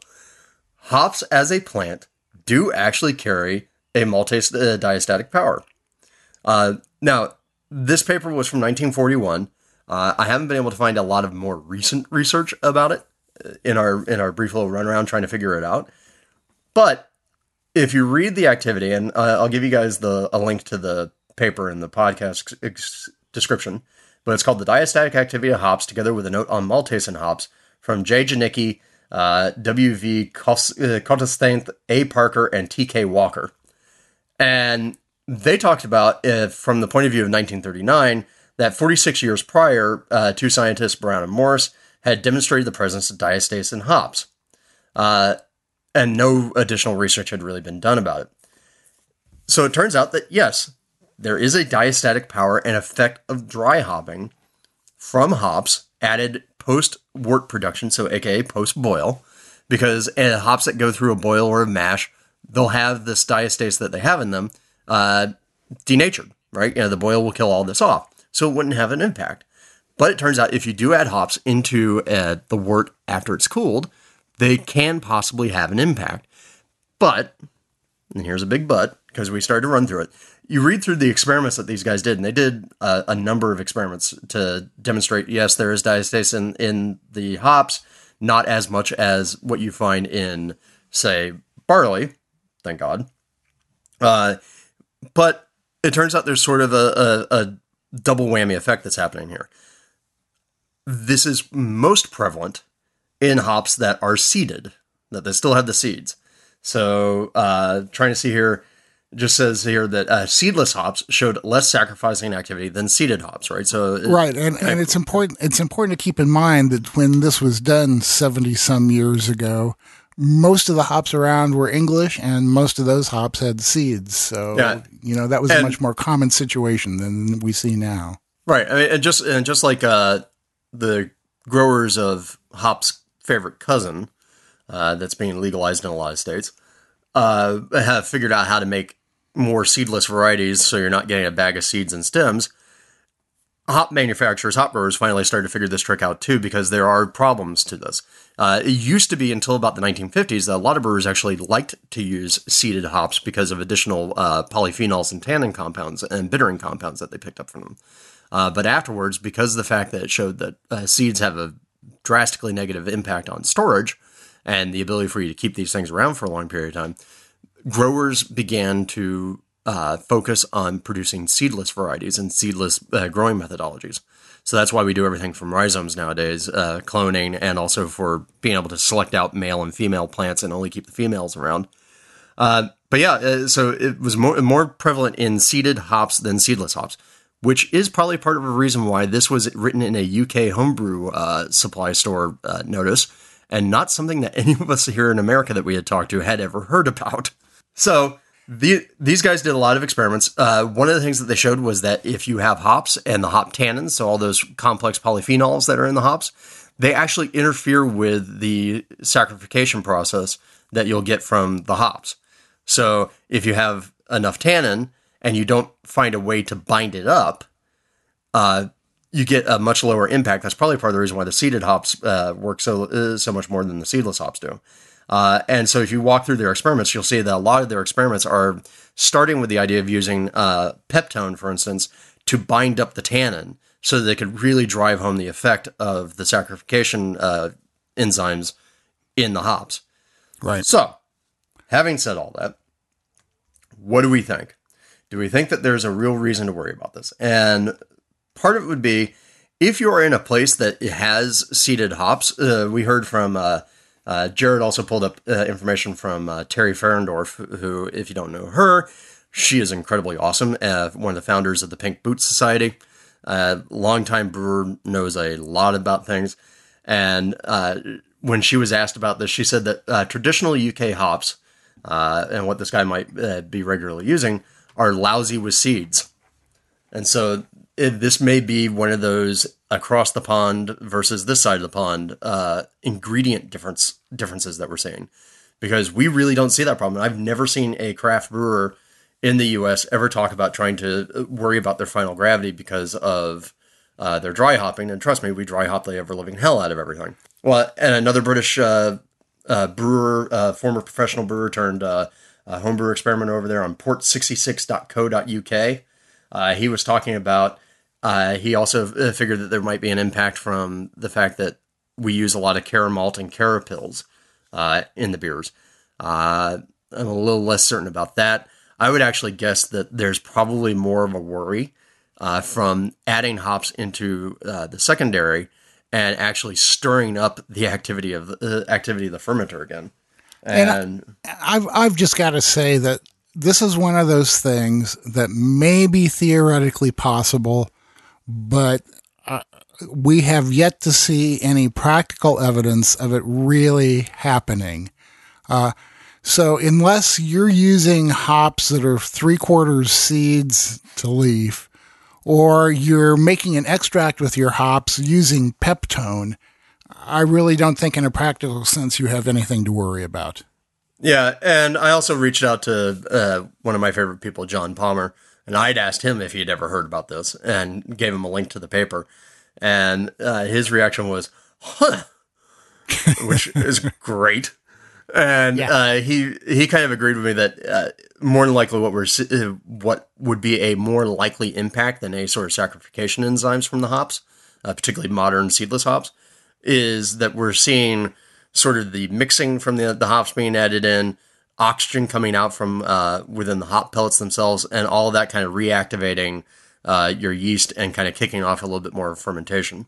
If if if it truly is, I mean, a lot of people when they add dry hops to a beer see bubbles start to form in the beer, and those bubbles are nothing more than uh, just CO two coming out of solution because of the mm-hmm. nucleation sites on the hops. So the the question becomes you know, is there a measured effect on the beer or is this just an observation of seeing bubbles and somebody jumping to the conclusion that there's fermentation going on? Yeah. We don't know. Uh, and we're going to keep looking into this and we'll, we'll keep you informed about any more research that, uh, that we come up with, uh, one way or the other on this subject. Well, so, and, and, and before we leave it, I just really want to say, wow, I'm not kidding when I say I like a question that comes in like that that makes me go, uh, uh, uh what?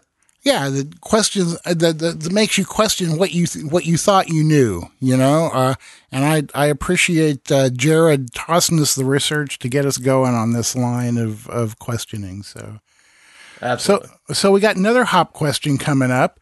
This question comes from Michael Brown via Facebook, and he wants to know about hop degradation in the freezer, shelf life, and how long they last. Also, do old hops give off a metallic flavor? And perhaps the 60 versus 90 minute mash and boils. Boy, now there's a, a wide variety of things. Okay, hop degradation in the freezer. Heat and air are the two main enemies of hops. Maybe light a little bit, but I wouldn't worry about that as much.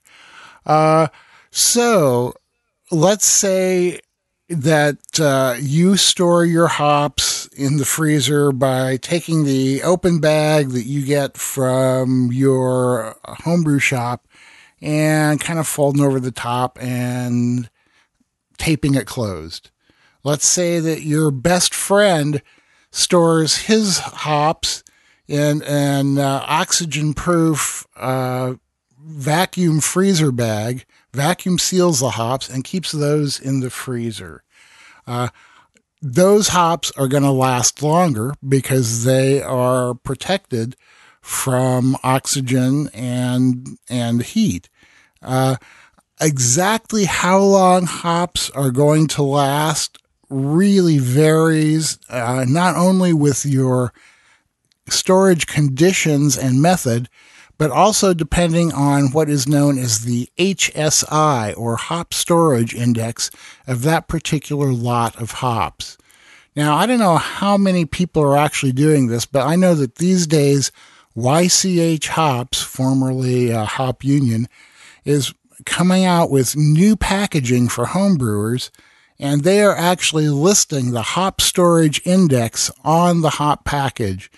So you can use that to figure the degradation of the hop over time, and uh, we'll, we'll put the uh, the formula on the website so that uh, if you end up getting an HSI number for your hops, you can use it to kind of give yourself uh, a heads up on what their life might be. And of course, that HSI number assumes perfect storage conditions uh, in a freezer protected from oxygen. So the in general, I would say the answer to how long they last is it can be a long time if you treat them right. So, you know, let's let's start there. Okay, do old hops give off a metallic flavor? I, I can't say that I have noticed that. Uh, of course, the you know you have the old you know the the cheese, the the dirty socks notes, the stuff like that from the old hops. Have you ever noticed a metallic flavor from old hops? No, in fact, I was going to say the only thing I've ever that I can really think of are the more oxidative notes, the cheese and sort of bad grass clippings. Yeah. Uh, like I tend to think of like a lot of whole leaf English hops that we get over here. Right. Yeah. I mean, I've I've had oxidized beers that have had a metallic quality to them, but I don't believe that uh, that that is necessarily from the hops, and I don't think that the hops themselves will take on a metallic flavor. And since uh, he stuck an addendum on there, let's uh, just do that real quick uh, 60 versus 90 minute mash and boil. Okay, my take on it uh, 90 minute mash gives me a slightly more fermentable wort. I know that there are people out there who do 20 minute mashes and uh, claim success. Uh, I have not had uh, that much success with it yet, although I, that's one of the things I intend to look into. Um, but all of my mashes are at least 60 minutes. And for beers that I want exceptionally dry, like Belgian beers or Pilsners, I go with a 90 minute mash, 60 versus 90 minute boils. The only time I do a boil longer than 60 minutes is uh, if I haven't hit my uh, original gravity yet and I need to boil longer to evaporate more water to get to the OG of the beer that I'm making. To me, that's the only reason to do a 90 minute mash, or excuse me, a 90 minute boil. Uh, if you start doing exceptionally long boils, you will start seeing some darkening of the wort. Some people call that caramelization, and I call that not so. Not so. Yeah. Um, and that's that's because um, caramelization truly takes place at 360 degrees, and you can't get to that in a kettle of boiling wort. And, you know, you hear people positing that, uh, posit, now there's a word that doesn't get used enough, huh? You hear people positing that, you know, right on the bottom of the kettle where the flame is hitting it and the wort interfaces with it, it could get hot enough there to caramelize it. I don't believe that to be the case, and I have never seen any evidence that it is. Well, I, I, think again it goes back to you know sort of your pet peeve rant from earlier in the show about juicy. I think it's an inaccurate use of the term. Um, I don't think it's kettle caramelization. I think it's uh, you know just Maillard reactions. you're right, Those exactly. get those get dark. So, but uh, but in common parlance, people tend to look at those as oh look, this got caramelized. Yeah, and it, it, it truly hasn't, but the same uh, the same kind of Maillard reactions that uh, produce caramelization also produce some of the other things that you're seeing in your beer. So really, that's what it is. It's Maillard reactions, uh, changing the flavor of the beer, but it's not truly caramelization. And while I'm at it, get off my lawn. Shout out the moon! Shout out the moon! Yeah. Okay, next question comes from Jeff Hittinger via email, and Drew's going to take this one. Yeah, he says, uh, I have a question about using malt Goya as a yeast starter. I read in a Brew Your Own magazine back in the 90s about using this product for building your yeast starters. Uh, I have used it since out of convenience so that I do not have to pressure can my own wort, etc. Boo, pressure can your own wort. It's fun. Uh, like everything else, though, uh, they've added corn syrup to the ingredients list. It still works the same. Would you use this product? Would you recommend this trick to your listeners? I have found it very convenient for building starters for the last 20 years. Uh, yeah, so Malta Goya, uh, there's a whole series of uh, non uh, non fermented beer products out there called Malta. Uh, it's very popular in the uh, Caribbean and South America. Uh, Malta Goya is probably the the most common one that you'll find here, along with like Malta Hatuey, um, because Malta Goya is actually made here in the U.S. by Lion Brewery. Uh, and it really is. It's unfermented beer. If you go and you look at the ingredients for it, uh, the ingredients are listed as water, pale malt, caramel malt, high fructose corn syrup, corn syrup, caramel color, phosphoric acid, salt, and hops. Now remember, in the U.S., ingredients have to be listed in order of use. So that tells us that water is the most abundant ingredient, which makes sense because it is. It's the same thing in beer. Followed by pale malt, followed by caramel malt, followed by the two corn syrups and then a little bit of caramel color, uh, phosphoric acid, salt, and hops. So you're still going to have a product, and I don't have a nutritional breakdown in terms of what the actual uh, sugar ratios are, but because you still have that uh, pale malt and caramel malt as your as the higher ingredients, you're more likely to have more maltose uh, in there than you are going to have your fructose from the corn syrup. Uh, now, having said that, I know a lot of homebrewers who like to do this because I think you can get if you know where to find it, like at say Walmart, you have a Walmart that has a big Latin section uh, near you. You can get like a case of it for basically a buck a bottle, and it makes for a nice cheap starter material. I think it works great as a emergency. Eh, I've got to make a starter, and I don't have any DME or LME on my hands, uh, but it's not my preferred way to go. Uh, but as with all other things, if you're using the product right now, even after the corn syrup edition, and you're still getting results that are adequate enough for your needs, uh, I'm not going to discourage you from using it. Uh, I think there are better ways of going. See the pressure canning answer. Uh, and also, turns out I'm not really a huge fan of the flavor of Malta to begin with. So, as much as I like beer, I don't really like the Malta flavor.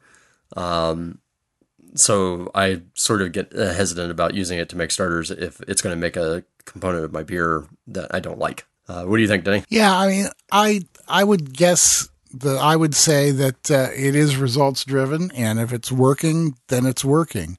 Uh, as to the flavor, you know, um, if if you're decanting your starters, you're not going to have to worry about it. Uh, maybe you wouldn't decant it if it was made with uh, with a DME or LME base, but uh, you might want to if you're using the Malta. On the other hand, for me, I'm not about to go out and get a pressure canner. My kitchen is already crammed with stuff and I have no place to put it. So, uh, Malta would be a better option for me than pressure canning, but I don't find it very difficult to just boil up a quart of wort when I need to make a starter and uh, and do that too. So, Uh, I would say that if it's working for you, it works for you, and go ahead and keep doing it. And by the way, I do want to say, in doing research for this question to go double check all the ingredients and whatnot, I discovered a site that just makes me laugh at the fact that it, it exists uh, from the Minnesota uh, Museum of the Mississippi called delicioussparklingtemperanceDrinks.net because that's what the world needs Deli- uh, delicious sparkling temperance drinks. Um, all right, dot and- net. uh, yeah, dot net. And then uh, Jeff had a uh, a follow up question uh, was I have an uncle that loves Coors, not Coors Light. Do you know where I can find a recipe? I know Drew said that his mentor was able to replicate Budweiser very closely. So yeah, this was what we were talking about in a previous episode where the guy who taught me how to brew uh, all grain, a guy by the name of Doug King, who sadly passed away shortly after I started brewing and shortly after he started teaching me. Uh, yeah, Doug uh, Doug was famous for a beer that he made called Dougweiser, which was pretty much a spot on clone of Anheuser Busch's Budweiser. And so my recommendation to Jeff is, yeah, you can go out there, you can look, do a search for Coors, you'll find recipes out there. Uh, but for the most part, what you're going to find is, uh, hey, uh, American two row, American six row plus flaked maize, uh, with some light hopping in it in order to give you some sort of hop character. And so my recommendation was if you want to kind of start in the right direction, uh, feel free to take the Doug Wise recipe off the Maltose Falcons website, replace the rice that's in the recipe with corn. If you want to go full hog and do traditional American cereal mash, use corn grits. If you want to cheat, uh, skip the cereal mash and use flaked maize. Uh, if you want to go the Miller route, you could totally use corn syrup because that's what Miller uses. Um, and I think if you start that with that, you'll be in a, a good place to get into the Coors territory. And I think more importantly than the recipe is going to be really paying attention to your fermentation practices and your yeast health and your sanitation. Because when you're making something like a Coors or a Budweiser, there's not a lot of room to hide. Right. I mean, remember, uh, Annie won the uh, Homebrewer of the Year award with uh, with a light lager, and uh, what it really takes when you're making a beer like that is attention to detail because there is no place to hide your flaws. Yep. Which my So wife always says to me too. Yeah, you know, I never, I never knew how many flaws I had until I started talking to my wife. Uh, do you want me to send you a list? Oh, please, I, I, I- need to be humbled. Apparently, All right. Keep your eyes up for a 48 page email. Last question today comes from Derek Scott via email, and it's for me. He says, Denny, can you give a high level overview of your barley wine recipe formulation, process, and packaging? You have talked a few times about your once a year barley wine brew with your big cooler, and it's always piqued my interest. Also, I prefer English style barley wine that uses lower IBU and OG. Do you have a preference? Uh, we'll start with that uh, first. My preference is very much to American style barley wine. My introduction to the style was uh, Rogue's Old Crustacean, and that was kind of the um, the the model that uh, that I used for my barley wine, which is called Old Stoner. Figure that. Um, I'll tell you that uh, Old Stoner is a group process. Uh, it start, it began the very first year I started brewing with uh, me, my good friend Kevin, and another friend by the name of Ken, uh, putting together an extract barley wine in Ken's kitchen that we intended to drink on uh, New Year's Eve, 1999 2000.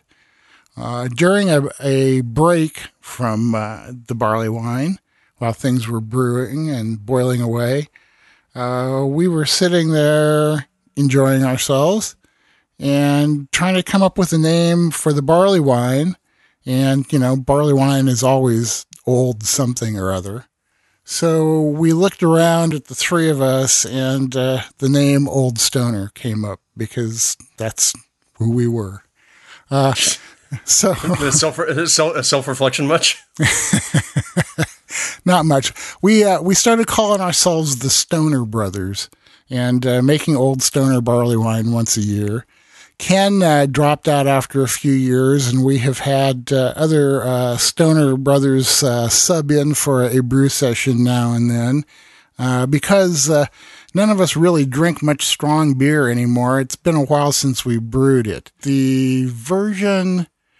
I'd have to go look at the ribbon to see, but I won the the Oregon State Fair competition with a five year old version of it uh, one year, and I still remember from the comments on the score sheet, one of the judges said, "Oxidation has been very kind to this beer." I thought, well, that's really a cool thing to say. So anyway, like I said, our model is um, Rogue's Old Crustacean. The recipe formulation has been kind of a trial and error process. Uh, you know, I use my standard roadmap method where I visualize the beer in my head, kind of like taste it in my mind, and then start trying to put together ingredients to uh, to come up with that. We knew that we wanted to get the IBU level up around 130, uh, and also with a really strong uh, flavor component and uh, and pretty decent aroma also. Due to various iterations and testing, it has come to contain a fairly heavy percentage of Munich malt. And if I was more on top of it, uh, I'd have that here for you. We'll post all this info on the website uh, so you can see the old Stoner recipe, at least the uh, the the best iterations. Uh, we do play around with hops from year to year, although the grain bill stays fairly uh, consistent. Uh, I think that probably one of the better versions uh, had a real heavy dose of Chinook to it.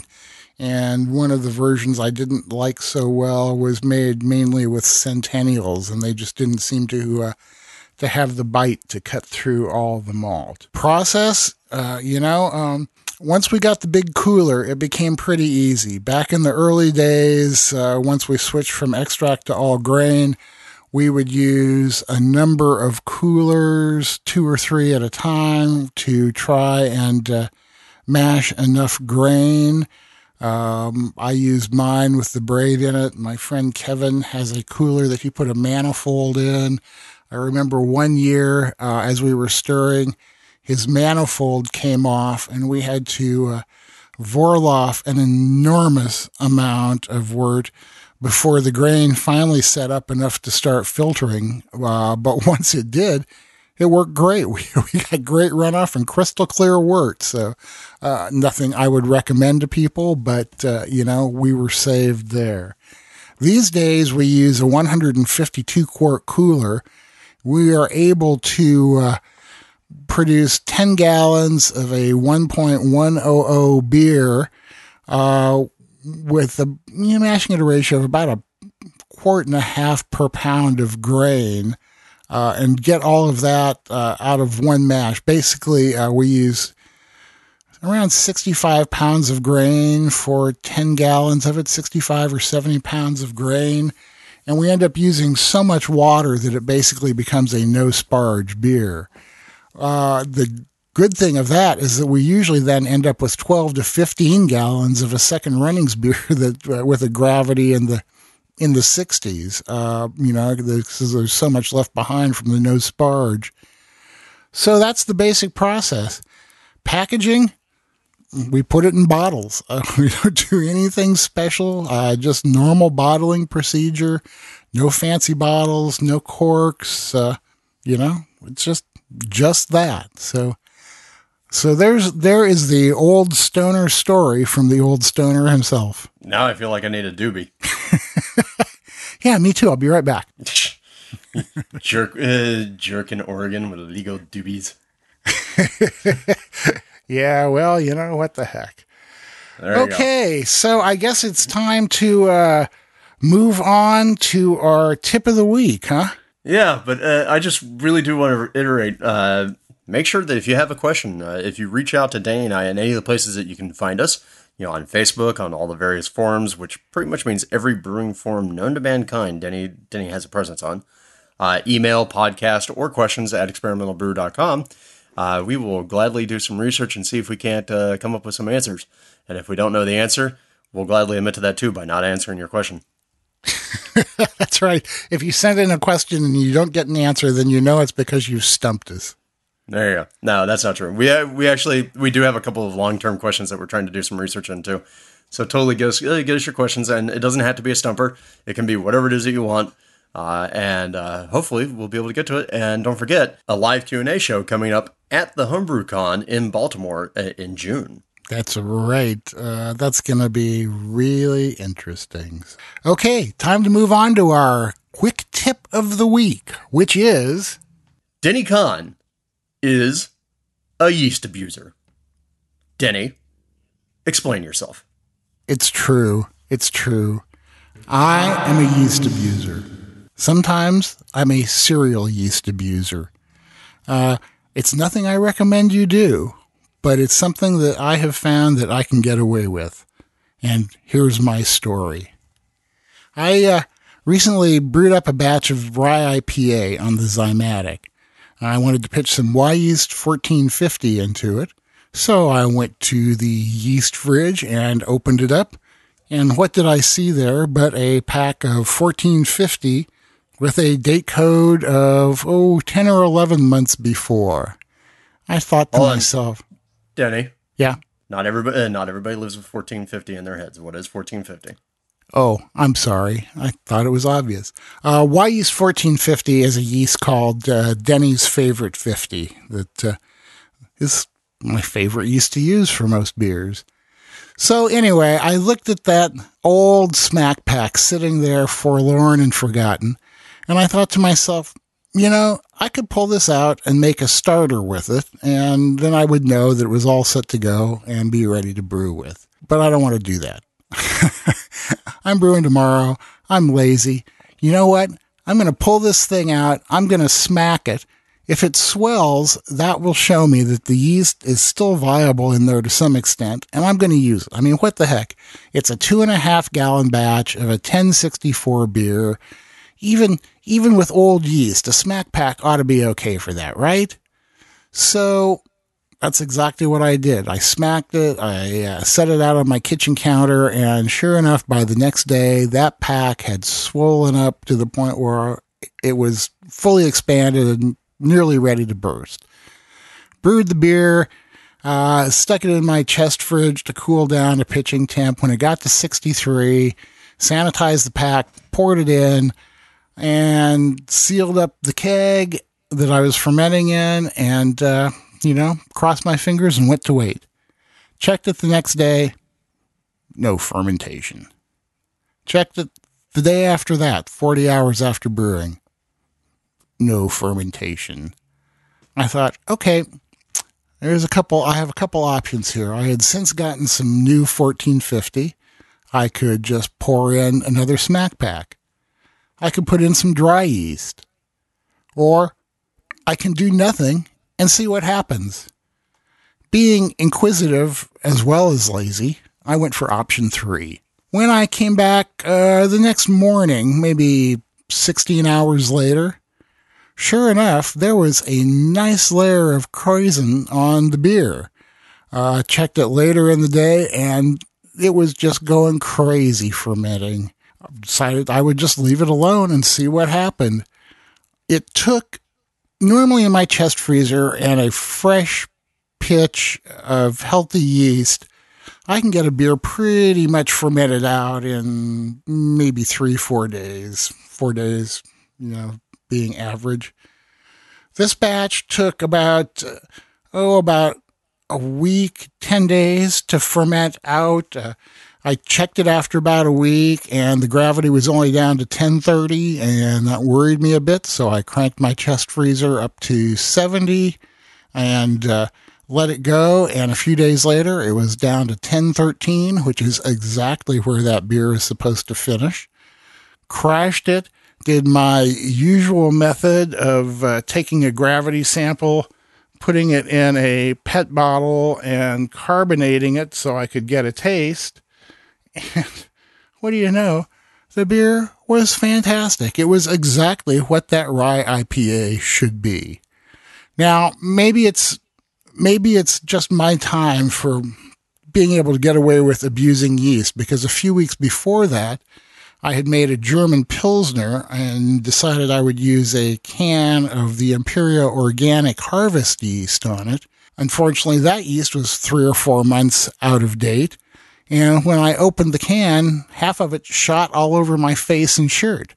So I ended up pitching half a can of old lager yeast into five gallons of a uh, 1045 German Pils. And you know what? That beer fermented fine and turned out great also. Now, like I said, I don't advise anybody to do this kind of thing. But if you're willing to acknowledge the fact that you're risking the batch of beer that you just made and it might not work, and if if you're inquisitive or in a hurry or stupid like me, you know, you might be able to get away with it too. And that's my story. Well, I, I think the important corollary to that is it's often said as a truism, which is that uh, the enemy of good is perfect. Right. So we talk a lot about like what ideal brewing practices are. We talk right. a lot about like, oh, you know, this is the optimal way of doing it. But it turns out that sometimes, you know, really it just comes down to, hey, do you want beer or not? And sometimes in order to have beer, you have to make sure that you are practicing good enough techniques. And sometimes you can get away with, uh, well, less than perfect things in order to make a decent beer. You know, and it all comes down to something that Dan Listermann said many, many years ago that has stuck with me all through these years. And that is that malted barley wants to become beer. And I think that, uh, you know, th- those are words to live by. And remember, you can screw up and you can still make damn good beer. So there you go. I'm a yeast abuser. You probably don't want to be one, but if you have to be, then uh, you ha- you have a role model. I wouldn't call you a role model. An example. okay, I guess maybe that makes more sense, huh? There you go. All right, onward and upward. Yes, and it's and it's time for our, one of my favorite segments of this week and every week things other than beer. Because as it turns out, Denny and I aren't just all about the beer, we're just mostly about the beer. So here's where we talk about things that aren't about beer. Kind of. Maybe. Right. All right, Denny, you want to lead off? Sure. Um, back in our uh, Brew Year's resolutions episode, you will remember that one of my resolutions was to get my chicken coop built and set up and get some chickens in it. Well, folks, it's about to happen. Due to my fantastic neighbors, Jerry and Connie, who run a company called Solid Design Woodworking, the chicken coop has been constructed in their shop They'll be bringing it down on their truck uh, tomorrow morning, and we will be uh, putting the prefab pieces into place. Now, I really want to give a shout out to these guys because they're amazing. You should go check out their website, Solid Design Woodworking. What they normally do is uh, make incredible handcrafted furniture and uh, you know, picture frames, boxes, stuff like that. They'll go out into the woods, find a tree that's down, put it on the back of Jerry's 1945 flatbed truck, and uh, take it to uh, one of our local mills. We've got a couple uh, sawmills right on this road that I live on, uh, run small ones run by independent people. Get the wood milled and build this gorgeous stuff out of it. If any of you guys out there need bookcases, other stuff, check out their website. This work is fantastic. And I guarantee you that this chicken coop is pretty much a work of art also. We'll have uh, a lot of pictures on the website of the chicken coop, uh, Jerry's cool truck, uh, and the uh, the process of putting it up. But uh, the chicken coop goes up tomorrow, and uh, hopefully within the next couple weeks or so, we'll have chickens populating it, and in six months, I'll be giving you frittata recipes that I made with my own eggs. There you go. Well, I'm looking at his website, and there's a cabinet on there that he features and a revolving bookcase on there that I both really kind of lust after. Those revolving bookcases, man, are the bomb. Let me tell you, they are gorgeous. They are so cool. Yeah, now I'm kind of jealous. All right, my turn. Okay, your turn. My all right. And you know what? You got to talk about bookcases. I'm going to talk about two things. Uh, one of which I know this segment is something other than beer, but this is kind of beer related, although it's really it's malt liquor related, and that is that this week, uh, Colt 45 announced the return of Billy Dee Williams as their spokesperson. That's right. I can't, I can't tell you how excited I am about that. Uh, And there's a reason I can't tell you. Yeah, I, look, I'm I, I'm sorry. Uh, I the Colt 45 malt liquor is terrible. I hate it. But there's something incredibly iconic and uh, retro nostalgic, warming of my heart to see Billy Dee Williams back pitching malt liquor. It just cracks me up. Uh, and we'll put a link to the YouTube video for the first one of those ads that they released uh, this week, because really, how can you not actually feel like sort of a warmth about Billy Dee Williams? It's Billy Dee Uh, and the other one uh, that that I wanted to share was this week, uh, as we're recording, the country of Sweden has a phone number. This is too cool. This is just Yeah. too cool. The whole country of Sweden has a phone number. And what I mean by that is the country is advertising a phone number 46771 793 that you can call and talk to a random Swede at any time of the day. Yes, yes, fine, Swedish chef. Um, but no, like seriously, they call and uh, ta-da, you get hooked up with a random Swede to talk to and ask them questions about their country. It's a it's an effort of their uh, it's called the Swedish Number Project, and it's an effort of the Tourist Association for uh, Sweden. And basically, they're like, "Hey, come ask us questions about Sweden, see if you like us." And I just love it. All right, It, it, it's an amazing idea, and it would it would never work in this country. No, well, and and they said that the most most of their calls right now uh, since the launching uh, have been coming from uh, Turkey and the U.S. And uh, since it launched uh, on Wednesday, we're recording this on Friday, so two days after this launch, they've received over ten thousand calls uh, that that connected to random Swedes. And it's not just like you know random people; it's random people who have volunteered. But you know, uh, NPR did a uh, did a call, and they got connected with a 19 year old teacher uh, uh, out in Gotland and somebody else called and they got connected with an AP award winning journalist who lives in Sweden. Maybe maybe we should try it and see if we can get somebody to talk about beer. Yeah, there you go. Yeah. So tell us what you think about Swedish beer. but no, How cool. seriously, I love I love the fact that Sweden has a phone number. Yeah, no doubt. Okay, it's time for the question of the week, and this week it is: What do you think about things getting stale on us? Uh, what do you? How do you think the malt staling uh, experiment will go? Have you had any experience with stale malt uh, that you know actually happened? What about that interview with Annie?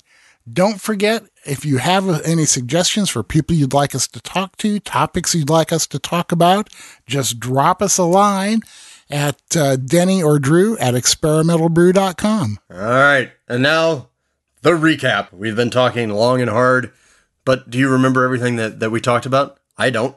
So this is why I tell you. All right. We started off with a thank you to all of our supporters on Patreon. We went and went through our feedback, uh, the feedback that we got about the hop experiment, feedback that we got about uh, my weight loss segment, uh, feedback about, well, you know, everything and why results are strange and science is strange and stupid sometimes.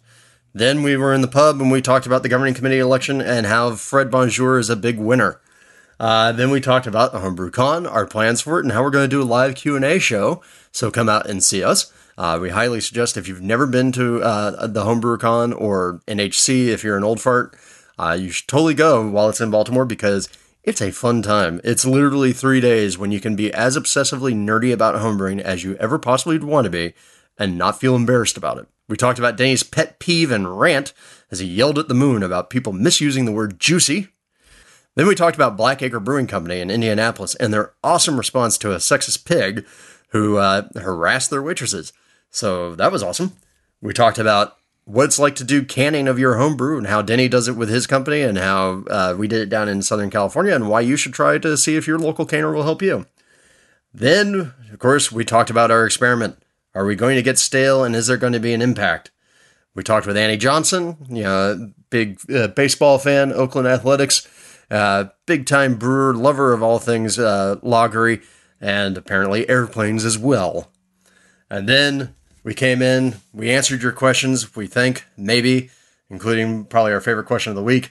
Uh, we talked about how Denny is a bad, bad person with a restraining order given to him by yeast. Uh, we talked about Denny's chicken coop. We talked about Billy Dee Williams and his return. And we also talked about why Sweden is awesome because they got a phone number. So there you go. We actually talked about a lot this week. We hope that you enjoyed it. Come back and listen to us again. Yeah, thanks a lot for joining us here on the uh, Experimental Brewing Podcast. You can catch all of our latest adventures and writings by going to our website, which is experimentalbrew.com. Don't forget to follow us on Twitter. We're at Experimental Brew, on Facebook, on Instagram, or whatever we can come up with. Uh, if you want to ask us questions or suggest topics, recipes, experiments, or rant and rave, email us at podcast at experimentalbrew.com. Or if you want to get in touch with each one of us individually, I'm Denny at experimentalbrew.com and he's Drew at experimentalbrew.com.